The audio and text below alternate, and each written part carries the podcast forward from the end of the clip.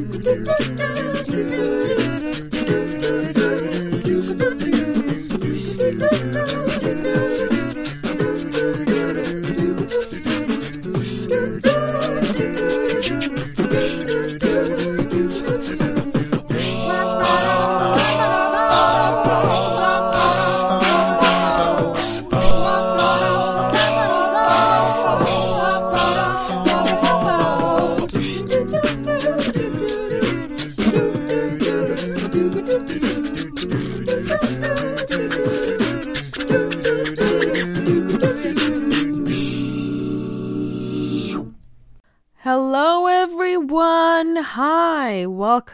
welcome. You are listening to the Arts Report on CITR 101.9 FM. We're broadcasting from UBC's campus on the unceded, ancestral, and traditional Musqueam territory in Vancouver. I am your host, Serra Unju, and I have a great show today, as always. Also, today is our last show of 2020. So you will not be hearing from us next week or the week after that for that matter. And honestly, or the week after that, or the week after that. Basically, December 2nd is our last show of 2020. We will not be coming back until January. You know, winter break is coming and we all need a break. But we will be posting on social media, on our social media, about stuff that's going on during December when we're not having shows. So keep an eye out on our social media. Let me plug those in really quick. So our Twitter is CITR underscore arts report. Our Instagram is arts report CITR and our Facebook is arts report the arts report on CITR 101.9 FM. But yes, okay. So today's show is we have two shout outs and then a review, and then we have two more reviews, and then we have two more reviews. wow, the show is just a bunch of reviews, isn't it? Also, very funny. So today's reviews, I have two reviews. Eva has two reviews, and then Olivia has one review. But Eva and I thought that it was just the two of us. So Eva in her review she mentions how to, on today's show is just the two of us, but um apparently it's not because Olivia um uh, we apparently we forgot to put Olivia's review in the schedule that we all share. And then so she sent me the review and I was like, what is this? and, and yeah, so it's not just Eva and I. Olivia has her short review. But yeah, before before we get into that short review of Olivia's that will be of Roundup, we have two shout outs that are very, very, very interesting. So, the first shout out goes to Toque Craft Fair. So, this year, Western Front's annual craft fair, Toque, is being transformed into a vibrant online marketplace that can be experienced directly from your home. What more could you ask for? Honestly, doing stuff from your home, that's the best. Western Front is an interdisciplinary artist run center in Vancouver. Each year, they bring the best in local handmade goods together to support artists in our community. Meeting artists and connecting with what is being made in our community is an important part of what Toque is. And this year, shoppers can find a cozy spot at home to select the perfect ceramic mug or planter, or beautifully handmade soaps, scents, and body products, perfect bags, jewelry, and accessories, and so much more. Importantly, it is also an opportunity to support artists and artist run culture in Vancouver. Artists need your support right now, especially during the pandemic. It's it's difficult for artists. New to Toque this year are Good Beast, Haley Hunt Broadwin, Kate Metten, See You Soon Studio, and Wolf Wolf Glass. So, also, if you're following us on Instagram, you would have seen us post about See You Soon Studio last year when we were at Shiny Fuzzy Muddy. So, it's it's great to hear that, you know, it's part of Toque Craft this year and uh, it's fun to recognize um artists you know it's always it's so cool. It feels more personal. Anyway so this started yesterday and it's going on until the 6th i don't know why i said yesterday like that. I apologize. But anyways it's going on till the 6th and it's all online at toquecraftfair.com that is t o q u e c r a f t f a i r.com. so you're able to browse unique items from the comfort of your own home. It's it's definitely a shame that we're not able to have it in person because it's a great chance to speak to the artists and find out more about their craft and themselves. You get to connect with them. It's such a fun experience, but you know, hopefully we'll be able to have uh, to connect in, in person next year. Wow words. I need to use words. Okay, I will. moving on. Our next shout out goes to Vancouver Turkish Film Festival unmask your horizons. So, the seventh annual Vancouver Turkish Film Festival is almost here. It will be held online between December 16th and 21st. VTFF is organized by the Turkish Canadian Society and is presented by SFU Woodward's Culture Programs and Northwest Film Forum. So I'm going to read you the press release because it is pretty straightforward. And as we just witnessed, I'm not good with words. so, Although we all miss socializing in movie theaters, we will benefit from the safety of the online film festival and enjoy watching award winning Turkish movies in our cozy homes while drinking tea or Turkish coffee. VTFF has partnered with America's nonprofit film and art platform Northwest Film Forum and online broadcasting platform Eventive to ensure the best possible user experience. As in the past, the festival will provide a window into contemporary Turkish cinema and culture, taking place exclusively online and available across Canada. The festival will be showcasing four internationally acclaimed award winning feature films and 10 shorts. There will also be a Q&A session with the four filmmakers, the you know of the four feature films. The filmmakers are Ece Dizdar, Eylem Kaftan, Kıvanç Sezer, and Le- Leyla Yılmaz.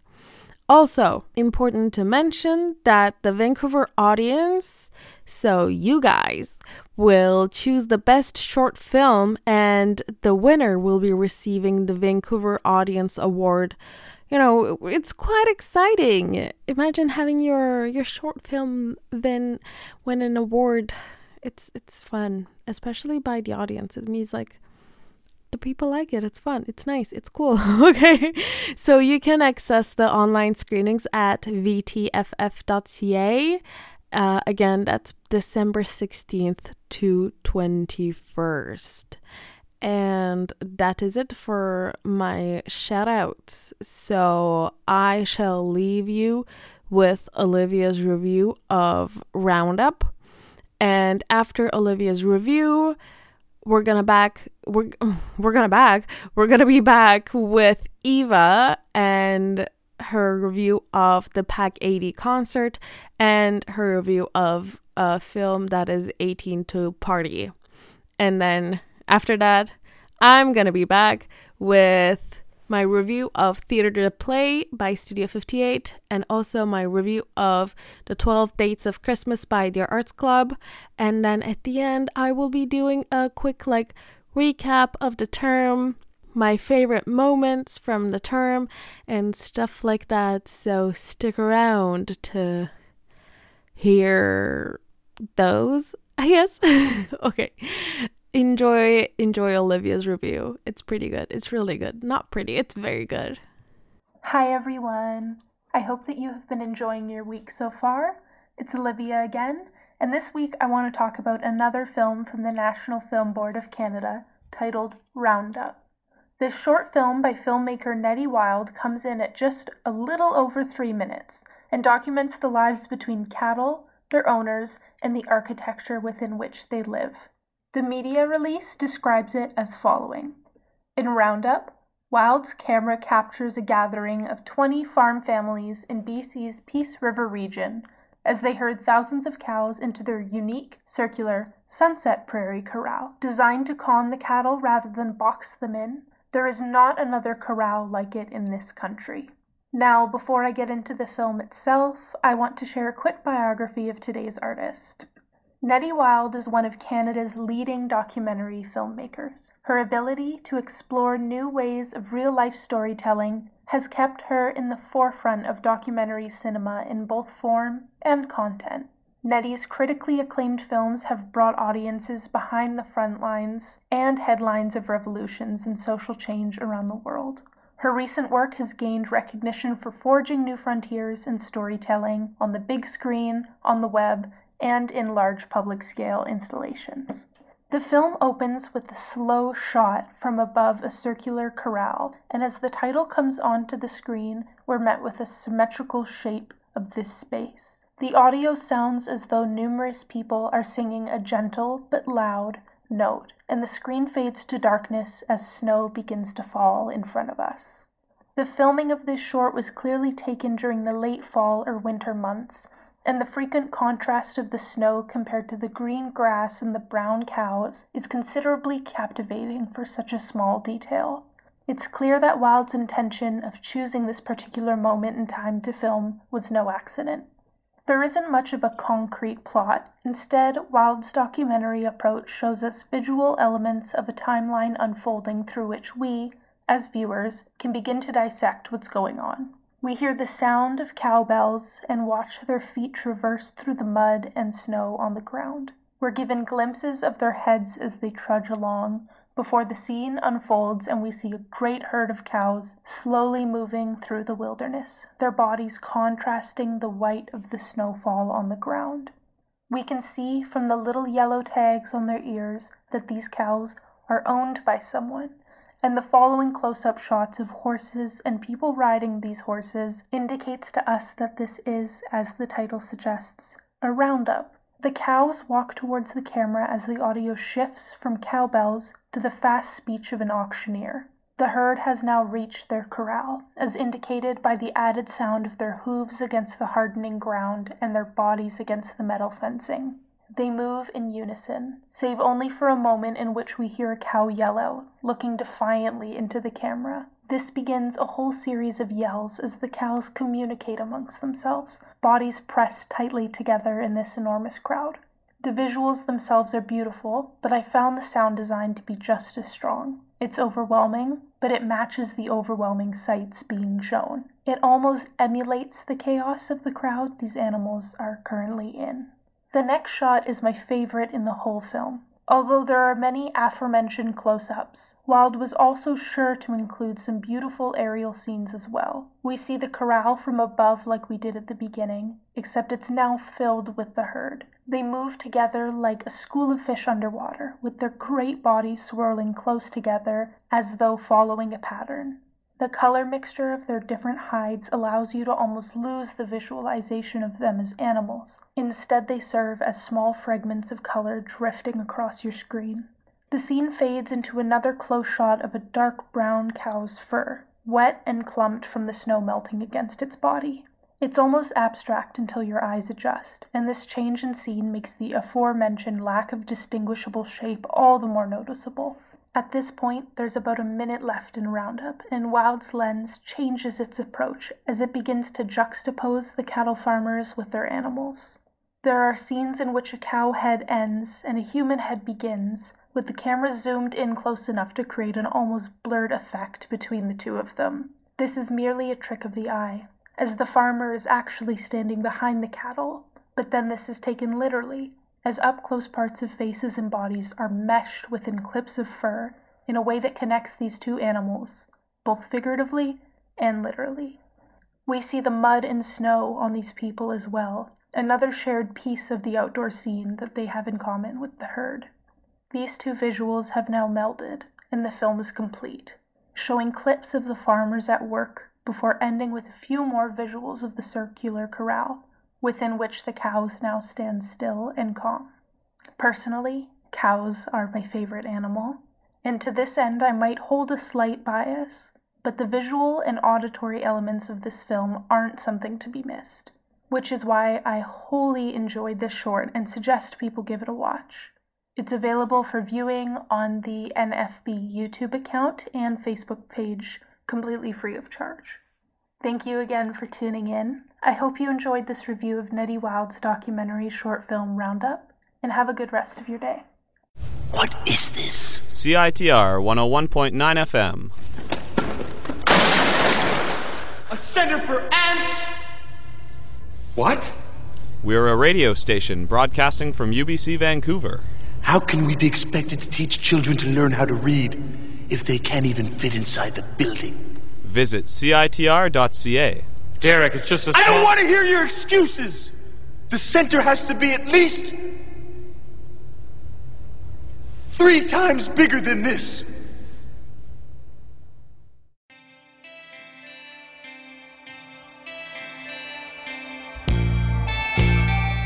To prevent the spread of coronavirus 2019 or COVID 19, social distancing and self isolation measures have been recommended. Here are some tips for managing your mental health while working from home, in self isolation, quarantined, having to be home due to loss of employment, or just having to be home more than usual, according to at Counseling for All Seasons on Instagram. Try to create a structure or routine for your day. Structure helps us feel a sense of normalcy and control, and this is especially important during a time with a lot of unknowns. Routines do not have to be about productivity. Take a nap, go for a walk, or read a book. Remember to have regular meals and hydrate. This can add to a regular routine, and both of these can contribute to mood changes. If it's possible, get outside. If it's possible, get outside or open your windows. Fresh air and natural light can be beneficial to mental health. Don't be afraid to go outside. Just make sure you're observing basic social distancing. Stick to a sleep routine. Both lack of sleep and excess sleep can increase anxiety and depression. Keep up with personal hygiene and chores. Skipping personal hygiene routines can affect our moods, so try to shower, etc., even though you're not going out. Keeping your space tidy and clean can help with mental health, but it'll also contribute to preventing the spread of COVID 19. It's two birds, one stone. Remember to connect with loved ones. We might not be able to see people face to face, but that doesn't mean that those relationships are any less meaningful or important. Connection is vital to our mental health, especially in times that can feel full of despair.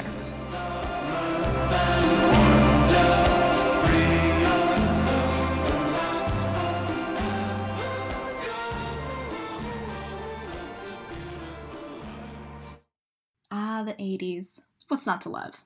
The war on drugs, the Russian threat, and John Bon Jovi.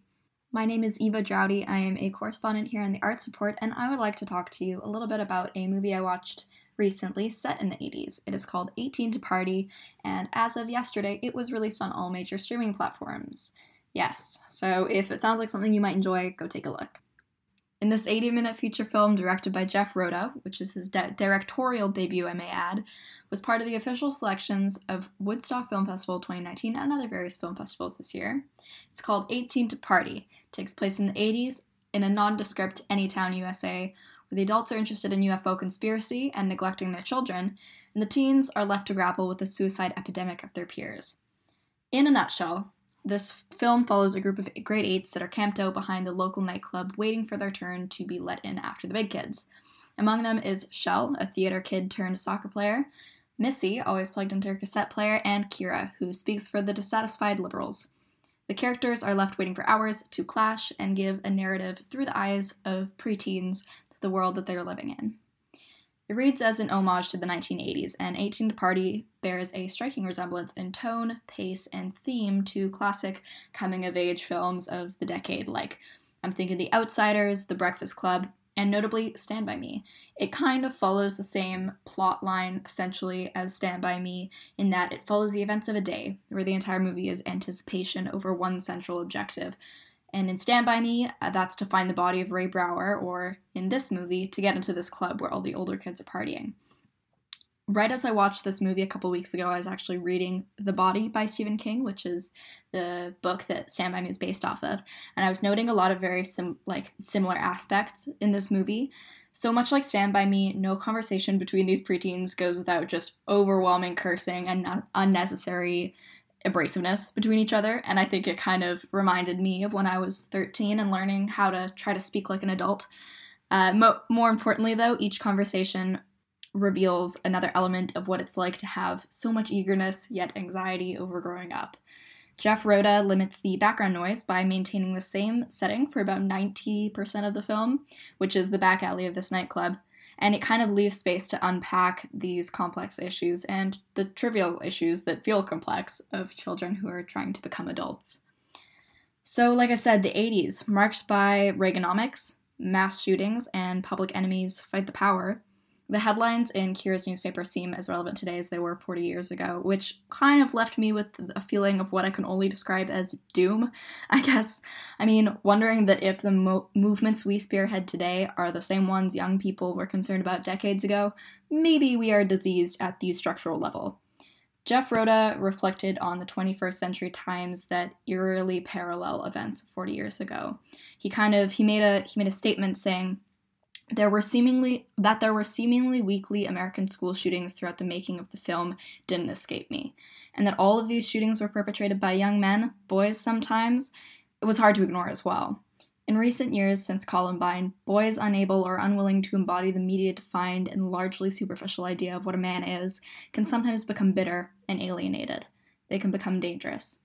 I wanted the male characters in 18 to Party to choose a different way, different path to find catharsis, not in irreparable violence, but in words and friendship. So, if you enjoy these kinds of storylines, which are more thematic than event based, then definitely check out 18, 18 to Party. I will say that this isn't generally my cup of tea. I remember reading Waiting for Godot in high school, if any one of you had read that book, it's it, or short story play. It's kind of no event really happens. It's just about the conversations and themes that they reveal in the space when there should be events. You know what I mean? So I remember not really enjoying that. However, I will I will say that the genre of this was kind of necessary to subtly develop some of the major themes, especially for example, how in one of the in one way or another everyone is kind of dealing with family abandonment.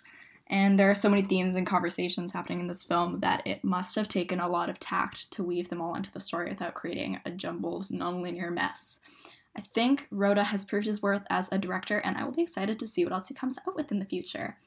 Another little side note, and I feel like it would be a disservice not to mention, the cast is strikingly young, but a couple of them were absolutely fantastic. So, especially for me, I was blown away by the performance given by James Freedson-Jackson. He plays Lanky, who's this kind of troubled 13 uh, year old boy, smoking cigarettes, seems a little bit cooked out, and his older brother had just committed suicide as part of this epidemic that I spoke about. So, he's not doing so well, and the character is fantastic. And uh, James, his name, uh, had a lot of room to kind of play with it. I think he did a wonderful job. I'll be definitely keeping my eye out for him in the in the years to come. If you want to watch 18 to Party, it is as of yesterday available on all major streaming platforms. I have more to talk to you about. Stick with me. We're going to change gears into music, which is my favorite topic. This week was busy for me. I also watched a live stream performance from The Rickshaw, and this was a performance by the Pack AD, which is a really awesome, I guess, punk rock garage rock, punk, blues rock, all of the above. I don't know what it is, but they're badass. It's comprised of two women, Maya Miller on drums and Becky Black on guitar, and she's also the singer. It's only two two people, but it, the music that they create is so full sounding. It feels like there's a whole band there. Um, I was watching in a room with another person, and he goes, "Oh my god, this band is great," and I'm like, "Yeah, I know. It's just two girls," and he goes, "What? It sounds like four people." I know crazy anecdote, but that's what happened. So, like I said, yes, the two chicks, Maya Miller and Becky Black. And they're actually from our downtown east side in Vancouver. They were formed in 2006, and this is their eighth studio album that they're celebrating. It's called It Was Fun While It Lasted, and I listened to all of their albums, some more in depth than others, but this is probably my favorite. I think it's a toss up. I really liked a couple other ones, but no, I think it's this one. So definitely check it out. Uh, it was really worthwhile for me. I would say if I could explain this band to you in any way, I would say that it's like the rebel middle sibling of Band of Skulls and the White Stripes. So, so up my alley. I dug it. Every single minute, every song is banger. I'm I think you'd probably be wondering how it doesn't get boring that there's only two artists playing on stage at one time and there's no like looping, there's no backtracks. It's just the two of them and maybe like some reverb pedals, but it's just the two of them and I think it's carried by a Maya's just I would describe her drum style as relentless. Just hammering the drums. She had maracas, just going crazy and also by Becky's very interesting vocals. It's very layered. There's lots of things to focus on all at once. And she's not just singing, there's lots of stylistic choices that make everything very interesting. For example, she's got a really great rain- range of what she's got this high, breathy tone, but then the one that she uses most is this low, very full, dark sounding tone, and I love it. It's perfect for the kind of music that they sing. Uh, she also, if you guys have ever listened to the Cranberries, like Dolores O'Riordan, she know how she does that really high, lilting, Celtic styled voice. Becky kind of has that too, and it's just a lot of little things that make the the performance more intricate and interesting to listen to. They sound a little grungy at times too, very early 2000s rock band, I mean, it makes sense that they're from the downtown east side, that they're from Vancouver, because it feels very West Coast. I could see them playing some dive bar in Seattle in the 90s, 100%. She even has that kind of quavery vocal tone like Eddie Vedder does that I kind of associate with grunge. So, like I'm saying, very interesting group that I haven't really heard a sound quite like before. I can compare it to the White Stripes, to maybe even like Metric and Band of Skulls, but it's not. It's its own thing. And I think that's very cool. I also really enjoyed that they had a great stage presence. It was funny because they they Maya is the drummer and Becky is the one who does all the vocals. But Maya was the more prominent figure when it came to crowd interaction. And she's very very funny. She had this like dry humor kind of in between songs, little quips. Um, and Becky was quite quiet, which I thought was a funny reversal. Um, but they did Maya did mention hey, it's kind of weird. Like, where are you looking? Are you looking at pretending there's a crowd here? It's it's strange. And they kind of lent into the fact that this is a live stream. It's not normal. It's not what you're used to as an as a performer. And she made it funny. So I, I think that you should always if there's an elephant in the room, you got to address it. Especially as a performing artist, it's all about improv, and and you're not you got to lean into the circumstances. So I think they did a good job. But on another note, it is a live stream, and I know that sometimes people might associate that, at least I did when I first went into this whole COVID thing and looking into live stream performances and how I can support my art scene. I was kind of thinking, oh, a live stream is it gonna kind of read as a, as a rehearsal? Like, is are people gonna take it seriously when it's just a video? And this was probably the most polished live stream performance I, I've seen. It felt like a video someone had taken at a concert, like a real concert, no one was sacrificing any kind of quality. Did not feel like rehearsal. It, felt like they're really giving you the energy. So clearly, I really like this band, uh, but I kind of wanted to talk about what the experience was of discovering a new band in this live stream format versus what it was like to discover a new band live at the show. Because that was always something I love to go see bands that I'd never heard of before, and if it was a venue that I liked, I would just show up one day and or I'd buy tickets on a day that I had day off work or as a weekend. And it was so much fun because you get in there and the atmosphere is great and everyone's stoked and you know maybe you're drinking, but like it's so fun and it kind of breeds you're so excited to just be there with other people and share a moment that it makes the music better. And I always find bands that I, am obsessed with in the moment. Um, and it makes me kind of remember that moment when I go back to listen to the music later. And, and it just creates such an such an appreciation for the band that I don't think would have been as strong had I not seen them live for the first time. So that I thought was going to be lacking. When I went into a concert in a live stream format that I'd never heard the band before, I thought, hey, like who's actually going to be going to see this this live stream unless you were already a fan of the band, like me. But absolutely, I was wrong. I was completely wrong. This is probably my favorite band that I've discovered this year. And I'm so glad that I kind of put that aside and, gave it a chance, anyways. I've been harping all semester about how important it is to support your local music scene and support your arts, all these venues that are struggling. But it's not just a charity act. This is important, I think, to keep getting yourself immersed in what's out there. especially for me, I love I love knowing what's going on going on locally, and it, it definitely had the same effect on me. I was so excited. I know that it, it wasn't the same. I was in my bedroom sitting down, but it, it got me stoked. And when I'm listening to these uh, songs again, these albums, I still have that reference that I that I usually would have with a live show of oh I remember seeing that one live ish, and I remember what she did. She had these she altered the vocals here in the live performance, and it still had that engagement for me that I used to get at live shows, if that makes sense. So I think it's still worthwhile. You should check out these things. There's lots going on in Vancouver. And you might find a band that is your absolute favorite of the year. Like I kind of I'm kind of thinking they're uh they're a front runner for favorite band discovered this year. And the rickshaw. Let's talk about that. So I know this is so sacrilegious to say, but I've never been to a live show at the rickshaw. I know, gasps. But just some context, I'm 19 and I had my I'm a December baby, so I had like two months of legal legality in in Vancouver before COVID hit, and I was not I was not trying to sneak into the rickshaw. That scared me. So I had never been, um, and this was kind of my first first live show at the rickshaw, I guess air quotes. I don't know, but I really I really enjoyed my viewing experience. They had like a bunch of different cameras that weren't stationary, so it created this cool like MTV documentary vibe where they'd kind of do these quick pans and zooms during the performance. It felt kind of retro, the the video style, and they they didn't just it wasn't just one camera pointed at the at the artist because that's not how you'd experience a live show if you were actually there. You're moving around, jumping around, people are shoving you. So there was that movement, and I think that was important into the viewing experience for me. I wasn't bored, and it didn't feel like I just clicked on a YouTube video. Production was great.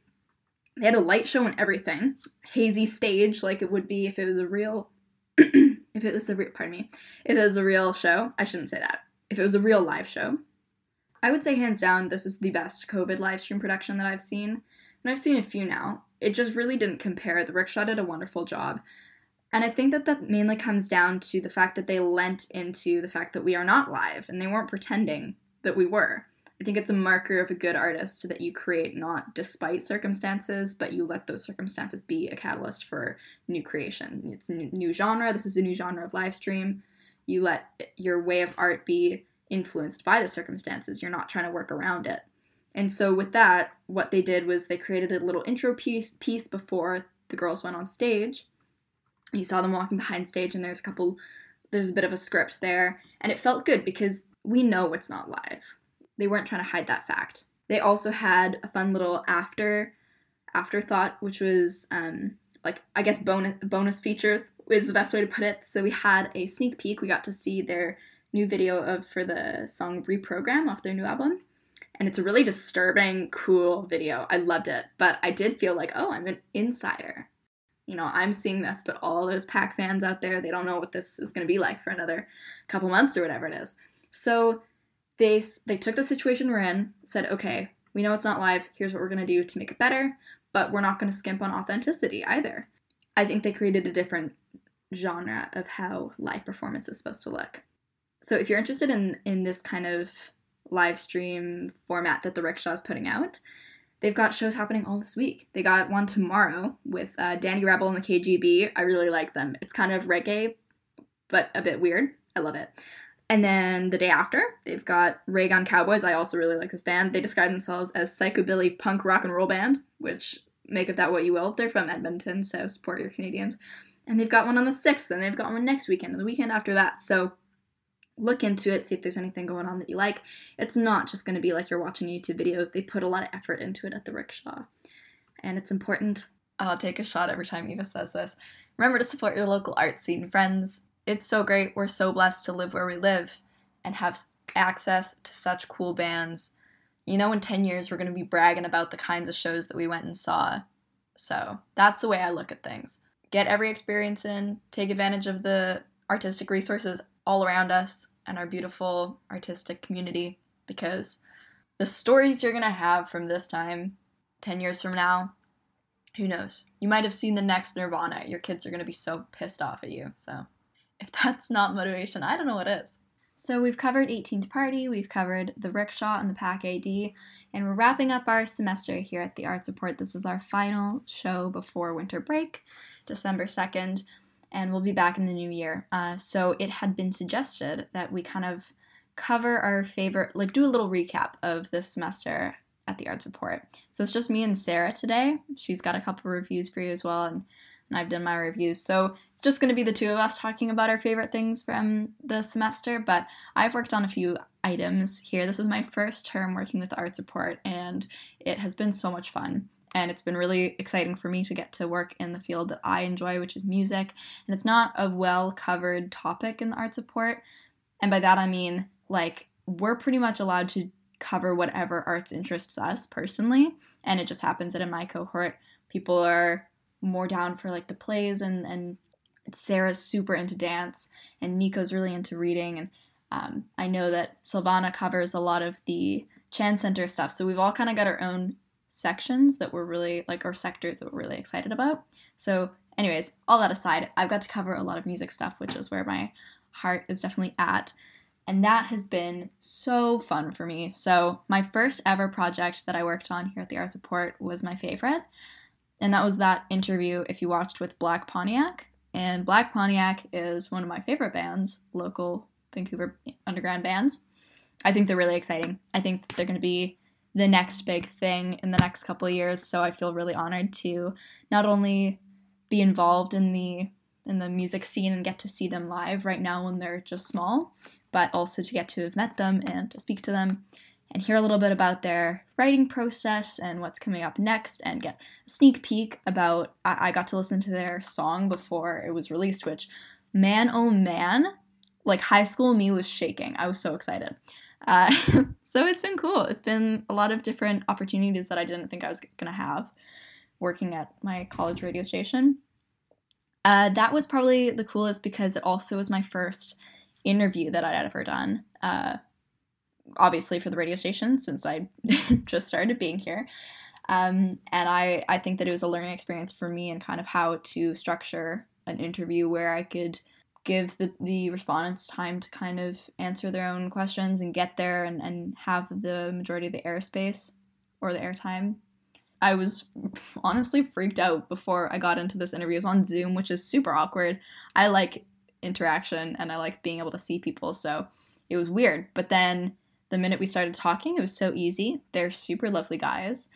Um, yeah, very easy to talk to, very funny. And I think that the interview went really well and it was interesting. I know that there's not a lot of meat to these kinds of interviews right now because, I mean, what's happening? We're not doing live shows. I can't talk about what live shows are coming up and I can't review live shows and, and all these things. So we're kind of making do with what we've got, but it was still an interesting interview. We got to talk about their EP that they released this year, which was Ponyboy, and we got to talk about their upcoming single, which came out with Soda Pop Rock. They even teased a little project that's coming out in the future, so there's always something to talk about. And there was always kind of questions I had about previous work. So even though it wasn't that groundbreaking, we weren't uh, weren't solving any mysteries of the universe. It was still super fun for me, and that would be my favorite thing that I did at the Art Support this year. And I'm not going to say that the Pack AD, I'm not going to throw that one up there on my favorite thing because you've just heard me ramble about how much I love it. So clearly that's not a secret. I really like this band. I really like this band. Oh, I should check so I can have some concrete recommendation for you because I was saying you need to listen to the 2016 album. What's it called? Positive Thinking. Positive Thinking by the Pack AD 2016. Oh my god, so good. Uh, anyways, that's a side remark. I wanted to also give a notable mention to the Heart of the City Festival. That was really fun because um, I'd been feeling quite cooped up lately, as everyone has. That's that's wow, Eva, you're very unique. But yeah, I was feeling very cooped up, and the Heart of the City Festival was really fun because I think they did a great job doing a bunch of live stream things so that the majority of the festival could be enjoyed from the comfort and safety of your own home. It's important. You have to adapt your I know it's a thing they do every year, and so they did a fantastic job of adapting to in coherence with the guidelines set out by our province and public health orders. So props to them. I, I did three different things. So one was an online performance, one was an in-person performance, and one was a kind of little scavenger hunt that I did around the city. So it was great because I kind of got to spread I got to try all of the kind of types of things that they offered in the, in the festival. Live stream was fantastic. That was great. I cannot complain about that. It was Delana Gale Bone. She was really wonderful. And I've since downloaded one of her albums. And then, but what I liked was the opportunity to get out. And if you were on the downtown east side or if you were downtown or whatever, you could engage with the festival in person too, which is important. I think it's important to, if you can get out and do things safely and separated. My friend Natalia came with me and she's a photographer. So we brought our cameras and we made a whole day of it. It was really nice and it was a safe way to do it because we went and saw the Hastings Street Band, which just played outside of the Woodwards building. So her and I sat on this bench and we were separated and we had our masks on. And it was it was great. Felt like a good compromise because I I'm I want to go to a physical festival, and that's not a thing that can happen. But they did a great job of almost doing it. So those would be my my favorite. Black Pontiac, Heart of the City Festival is cool, and you know I love the, the Pack AD now. So we've we've had some good times here. I'm really excited. I, I I'm excited for 2021. I know we all are. Hopefully things get better, but I'm excited for 2021 in terms of arts. I cannot wait to see what we end up covering on the art support, and I hope you guys stick with us because Vancouver, we are so lucky to live here, to have the kind of artistic community that we do, and it's only to get better. Only good things are coming. Okay, thanks for listening to me talk as always, and I'm to pass it back to Serra now. Uh, stay safe, everyone. Thank you, Eva, for those reviews. We are back, but we're gonna go into a quick ad and PSA break, and then I'll be back talking about a uh, Theater the Play and also the 12 dates of Christmas, and then a quick recap of the term. See ya! we got a theory. You're listening to CITR 101.9 FM Vancouver. We know how magnets work. That's right. If magic is all we've ever known, then it's easy to miss what really goes on. But I've seen miracles in every way, and I see miracles every day. Transcare BC works to enhance the coordination of trans health services across the province and offer expanded health services to support transgender communities. They are doing this by developing gender affirming client centered models of service, ensuring access to gender affirming and supportive healthcare that is equitable and available, and supporting network development to make sure trans and gender diverse individuals, their families, and healthcare providers have access to information, resources, and support.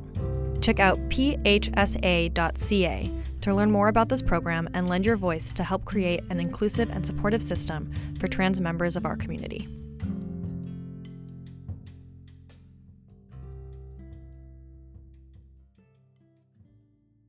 Welcome back, everyone. Hello. Also, talking about trans care, did you guys see Elliot's page pages? That's difficult for some reason. Post on him coming out as trans. I am so proud of him. I love, love, love, love Elliot Page and the Umbrella Academy. So it's you know it's great that he's able to express himself as he is now. Okay, so on to my reviews. So, first of all, we have Theater the Play by Studio 58. It's their latest production. It's written and directed by Ryan Bale and Mark Chavez. So, the title is Theater the Play. What does that entail? At the most basic level, it follows a theater festival, bar and grill. Yes, festival, bar and grill. trying to produce a hit show because they don't want to be shut down. For a more detailed explanation, I'm just going to read it from Studio 58's website. So, Dudley, the festival's int- intrepid artistic director, throws out all the stops in an attempt to stage a masterpiece, the likes of which the theater world has never seen. Macbeth, War on Christmas. but can the cast and crew deal with their personal demons before the punters show up? Theater the Play is both a love letter and a cheeky middle finger to the world of theater, asking, why would anyone work in this unforgiving and unstable field of make believe? So, again, I will be doing my review in separate sections in order to be more organized and easier to understand because I tend to forget the beginning of sentences and never get to finish some thoughts that maybe were important. You know, I'll start off with the stream itself. It was live streamed on YouTube and then move on to the set, lighting, and sound, and then the actors and overall the play. So, first of all, the stream was pretty nice. It was, again, as I said, live streamed on YouTube. So, there was a live chat, which was fun. Everyone was hyping it up before it started. I um, saw the end at the end that there were some comments written during the stream. I had the stream in full screen, so I didn't see the chat, but apparently there was some stuff going on. Not a lot. I mean, it was just people commenting on things. and I said this with the VTFF live streams too. Having a live chat is very cool. You get to read what others are thinking, how they interpret some things, you know, maybe differently, maybe the same as you. So it's very interesting. Also, there were closed captions, which is a huge plus. It helped me a lot as a non native speaker. Closed closed captions or subtitles are always appreciated. So, secondly, uh, there's not much to say more about the stream itself, so I'm just gonna move on to the set. The set was interesting to say the least because, and I don't mean this in a bad way, it's not like, hmm, it was interesting. I mean it like actually it was interesting because all of the actors had to be socially distancing. By the way, they were all wearing masks throughout the whole thing. So the set and props were organized around them. I hope this makes sense.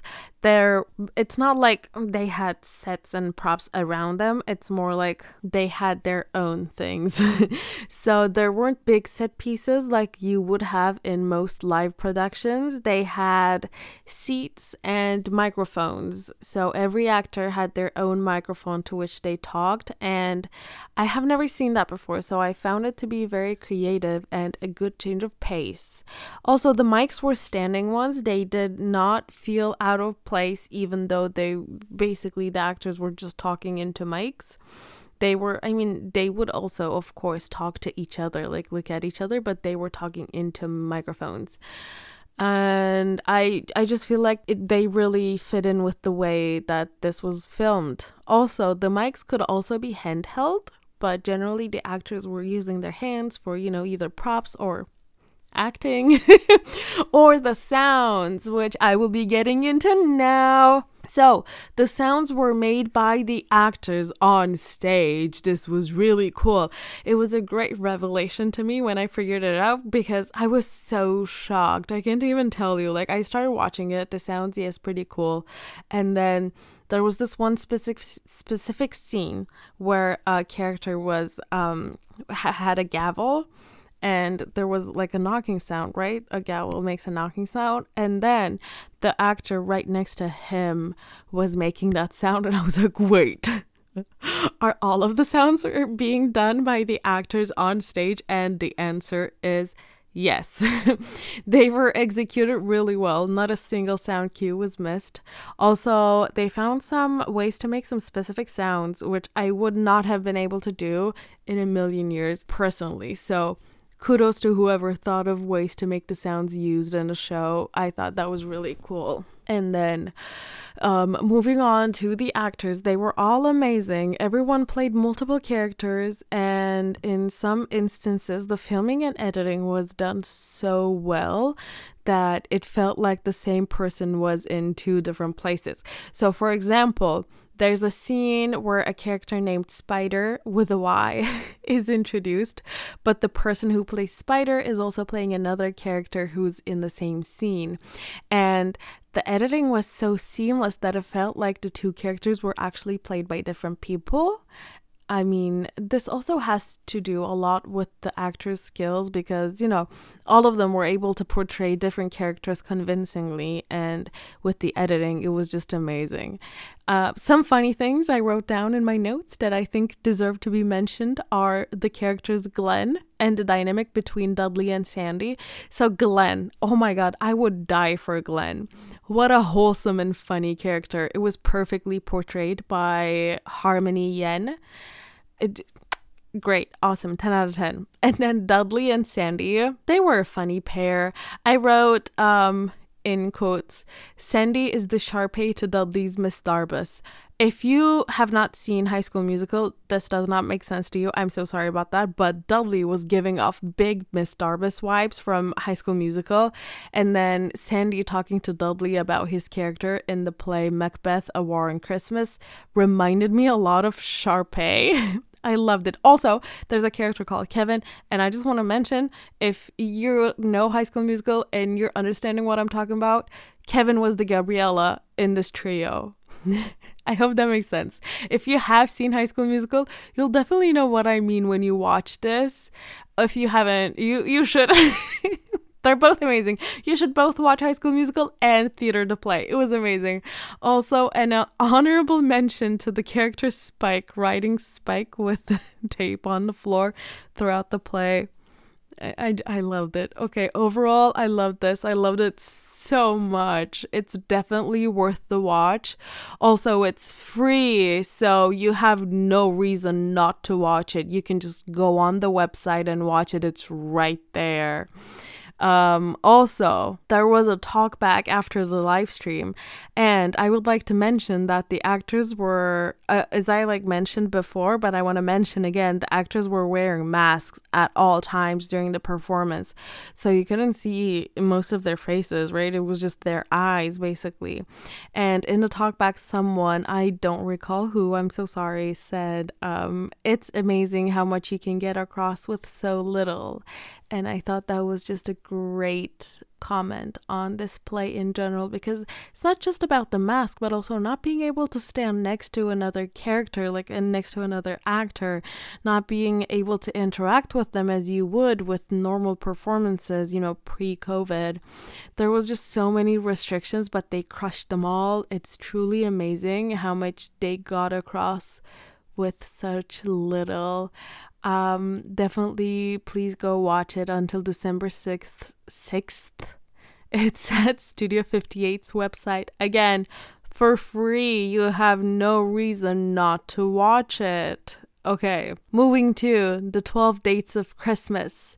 So, this is the last show of the year for the Arts Club. So, of course, it's a Christmas themed one. The 12 Dates of Christmas is about Mary, who re enters the dating world just a month after seeing her fiance kiss another woman on national TV. Going on dates that range from comical to bad to comically bad, Mary grows increasingly pessimistic until she meets someone who changes her outlook on life. This is a one woman play, so it's double cast. I watched Melissa Wee, so I will not be commenting on Genevieve Fleming's performance because I have not seen her perform. So I want to say that I liked it. I really did.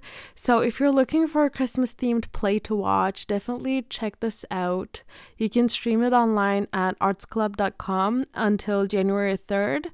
But I will say that I think this would have been a better experience for me either if it was in person or if it was filmed and edited better they are very important. Like editing and filming, it's very important when you're streaming a performance online, which I mean, especially after watching Theater the Play, I could see the difference so clearly. I think the execution was so well done in Theater the Play. Both the filming was really good. It felt it fit in with the play and then the editing was also very well done.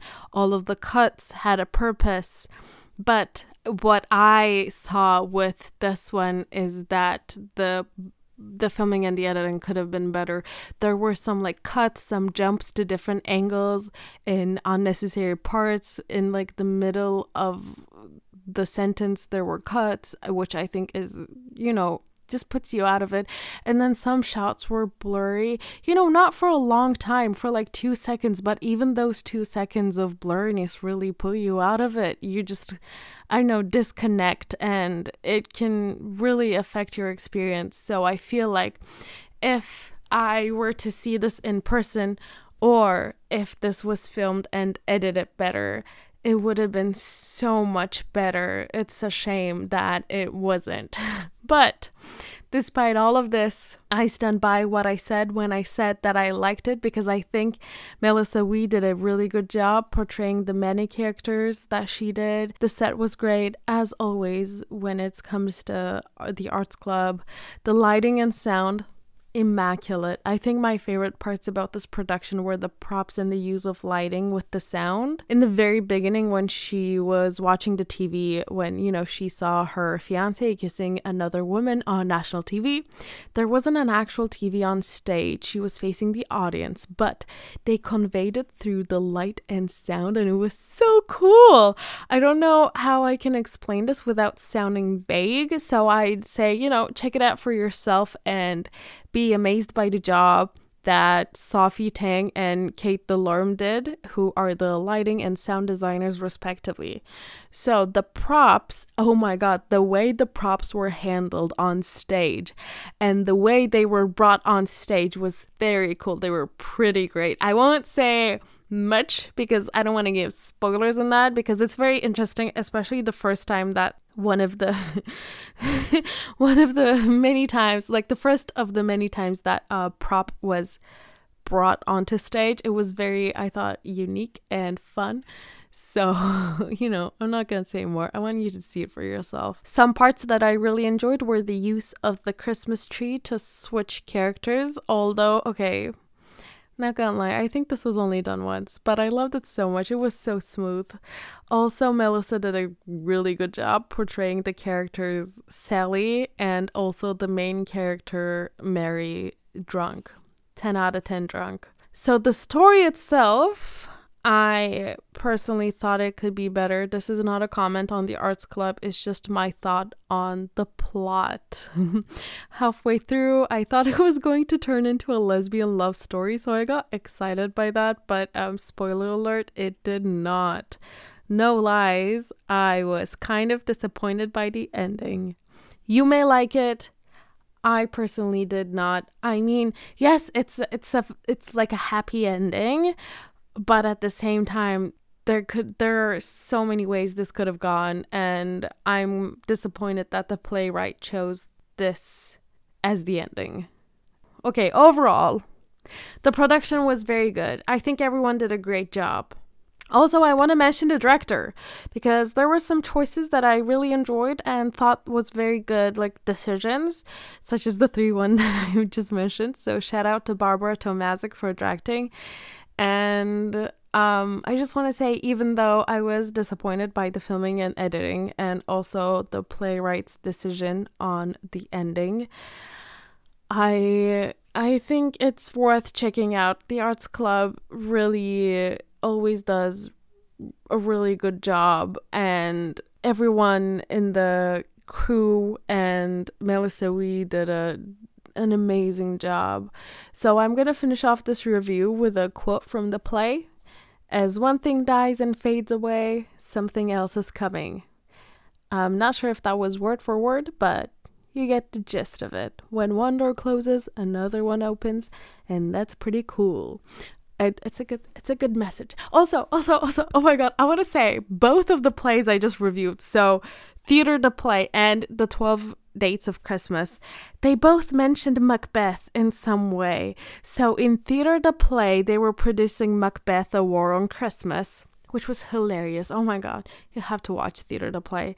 And in The 12 Dates of Christmas, Mary got hired to play Lady Macbeth in Macbeth. I thought this was really funny. It was a really funny coincidence considering the curse of Macbeth in theater if you don't know what it is, basically, it's believed that you shouldn't say the word Macbeth inside a theater and instead refer to it as the Scottish play. Because if you don't, you will be cursed because it's the curse of Macbeth and bad things will happen. So, hearing like Macbeth from both of them was really funny to me. They're just in a theater, you know, saying Macbeth all around. And I'm like, no, the curse, don't do it. but alas, they did. So, very quickly, I just want to say it has been 2020 has been difficult, but I hope we've been able to make it a little better for you. My favorite parts were my interview with Shelby Wiminga and Karen Norris from Little Women, the audio play. Check out that interview from November 11th. And then also, I really liked the Doll's House project by Studio 58. So that was very fun. And I interviewed Sierra Haynes for the Doll's House project, and that interview is on October 7th. So, and the the interview that Eva mentioned with Black Pontiac is on October 28th. So, check those out. They're amazing. All of our recorded episodes, not just recorded episodes. I mean, we record all of our episodes they're all podcasted. You can find every episode we've ever done at citr.ca forward slash radio forward slash arts dash report forward slash. Okay, that's very long. I am aware. You can just go to citr.ca, search up arts report, and it will show up. or you could go to our social media. We have links in our bios. But yeah, um, I hope I hope 2021 will be better for all of us. We will be back here. I will be talking to you about art again in 2021. That's not going to change. I hope you have a fun Christmas if you celebrate that and and a happy new year. From the Arts Report family to yours, happy new year folks. I know it's very early. I know it's December 2nd, but I'm not going to talk to you until January, so happy new year.